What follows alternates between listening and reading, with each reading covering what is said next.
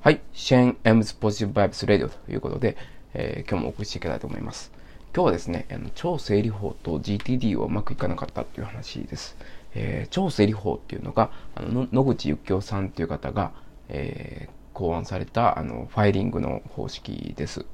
で、GTD っていうのが、えー、デビッド・アレンという人が、えー、考えた、えーまあ、タスク管理、言ってしまえばタスク管理の方式です。えー、超整理法っていうのが、えー、まあ、どんなやり方なのかというと、えー、カテゴリー分類をしないで時系列にファイリングしていきましょうっていう話なんです。えー、カテゴリー分類というのは例えば見積書とか請求書とかそういうふうに分けないっていうお話なんです。カテゴリー分類しないっていうのは。で、で、で、調整理法の分け方ってどういうかな時系列に、えー、例えば8月19日、えー、っていうことで、えー、一つの封筒に入れていくんですね。その日の処理を全部。っていうのを毎日やっていくっていう話なんです。で、これやってみたんですね。新入社員の時に。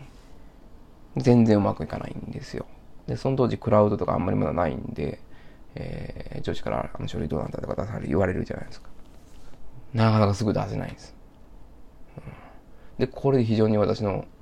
新入社員の頃の業務というのが混乱いたしました。はい、次に GTD っていうのもこれも新入社員からちょっと何年か経った後ぐらいかな試してみたんですよ。GTD っていうのはどんなやり方かっていうと、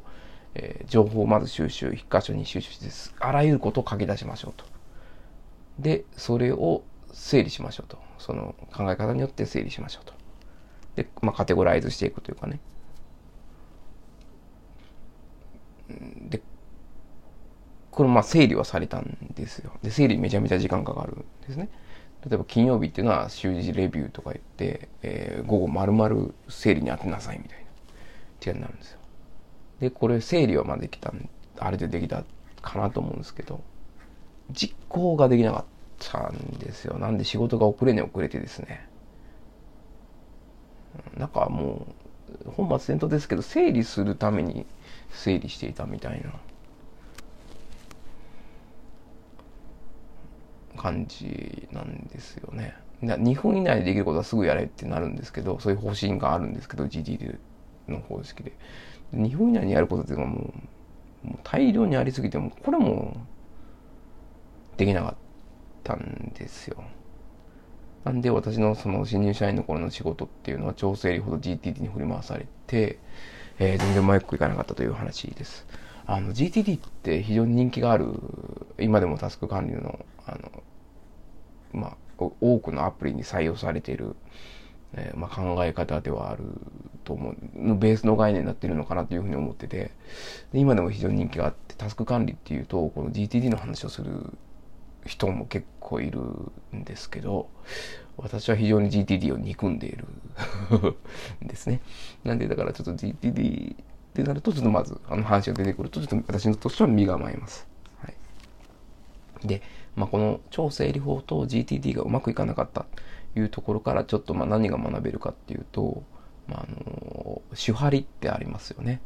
えー、とまずは、なんか物事を学ぶには、まず守りましょうっていうやつ。いうことで、なんでこの先輩とか上司とかがやってる、いわゆる普通のファイリングですよね。見積書ファイルを作る請求書ファイルを、あ、請求書ファイルに集める。で、あの、パンチングして、えー、穴開けて、えー、閉じていく。これをまずやりましょう。で、タスク管理あれば、あの、今でも多分5割ぐらいのとこやってるやり方なんですけど、えー、やることを紙に書き出して、えー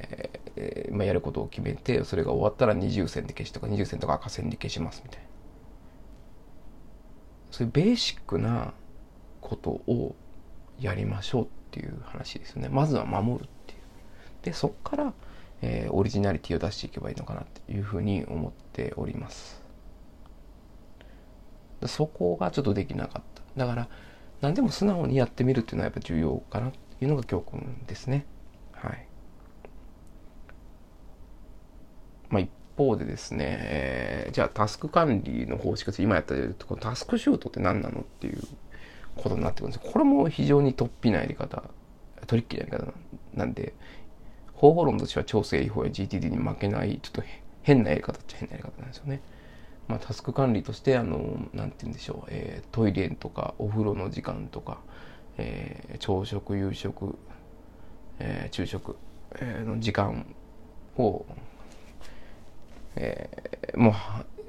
うなんていうのかなタスクに入れましょうみたいな。ででタスクを時系列に並べてとかその、まあ、全部時間になりましょうってやり方なんですけどタスクシュートの場合は主張りっていうところの主から始まると思ってるんですよね。要は、えーと、まず記録から始めるっていうのが正しいやり方として、まあ、正しいとか、えー、標準的なやり方として、えー、推奨されてるんですねタスクシュートの場合。まず自分の時間を記録していきましょうと。で、えー、でそそこから、まあ、ちょっとまあ、レビューして、えー、まあ、ちょっと時間の考え方とかでいきましょうってやり方なんですよ。全然違うやり方なんですよね。なんか手張りの手から始まると思ってて、でタスクシュートに関しては、もう私はこれ押し付けがましいぐらいタスクシュートをやってくれ、やった方がいいと思ってるんですよね。これ合わない人がいないと思個人的には思ってるんですよね。うん。まあ、ぐらい、まあ、その時間管理、タスク管理ではタスクシュートっていうのを私は愛している。